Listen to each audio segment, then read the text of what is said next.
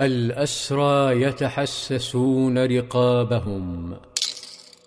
فر أكثر من ثمانمائة وثني من أرض بدر.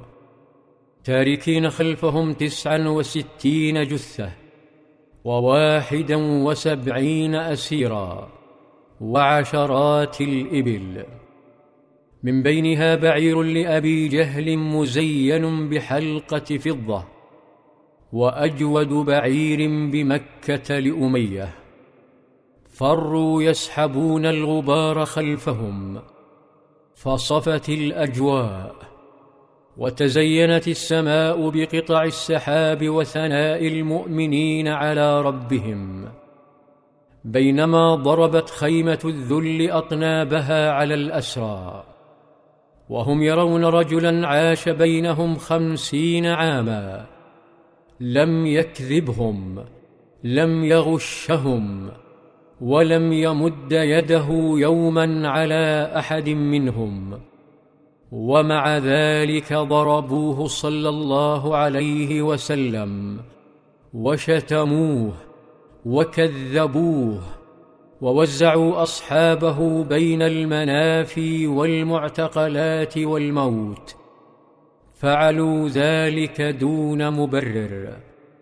ذات يوم كان صلى الله عليه وسلم يصلي فجاء عقبة بن أبي معيط يحمل بيده سلا ناقة من إحدى المزابل فرماه على ظهره الشريف فضحك بقية الطغاة حتى مال بعضهم على بعض.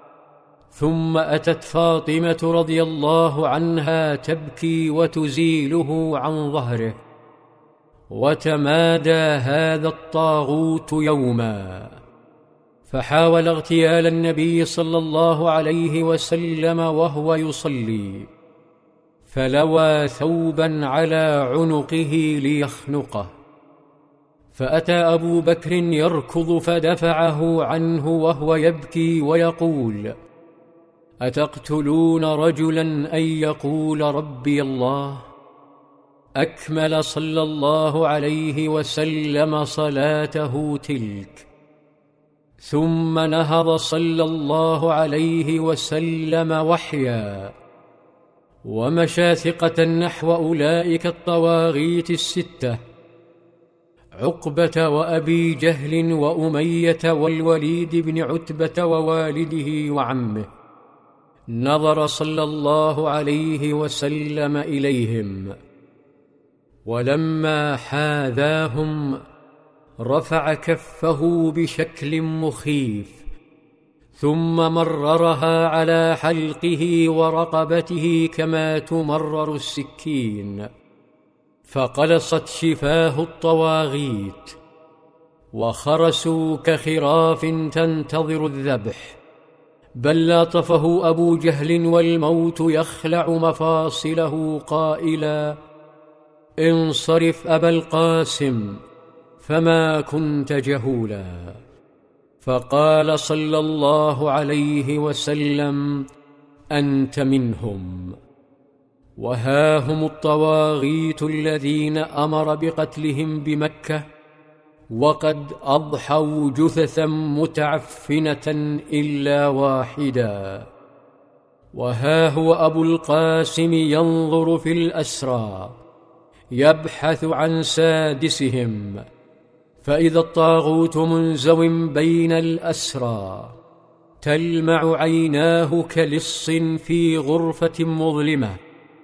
التقت عيناه بعيني أبي القاسم صلى الله عليه وسلم فأمر بإخراجه فنهض عقبة بن أبي معيط ترتعد فرائصه نهض وحده من بين كل الأسرى فنادى صلى الله عليه وسلم عليا ليجعله في الرحلة المسافرة بأصحابه الطواغيت إلى الجحيم.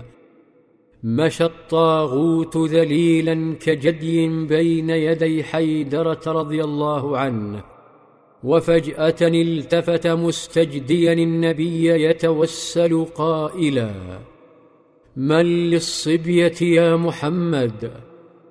فأراد صلى الله عليه وسلم أن يزيده حسره فنطق بكلمة أحر من السيف فقال النار.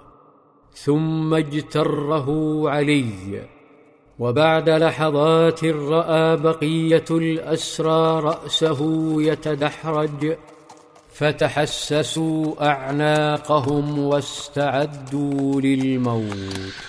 في ظلال السيرة. في ظلال السيره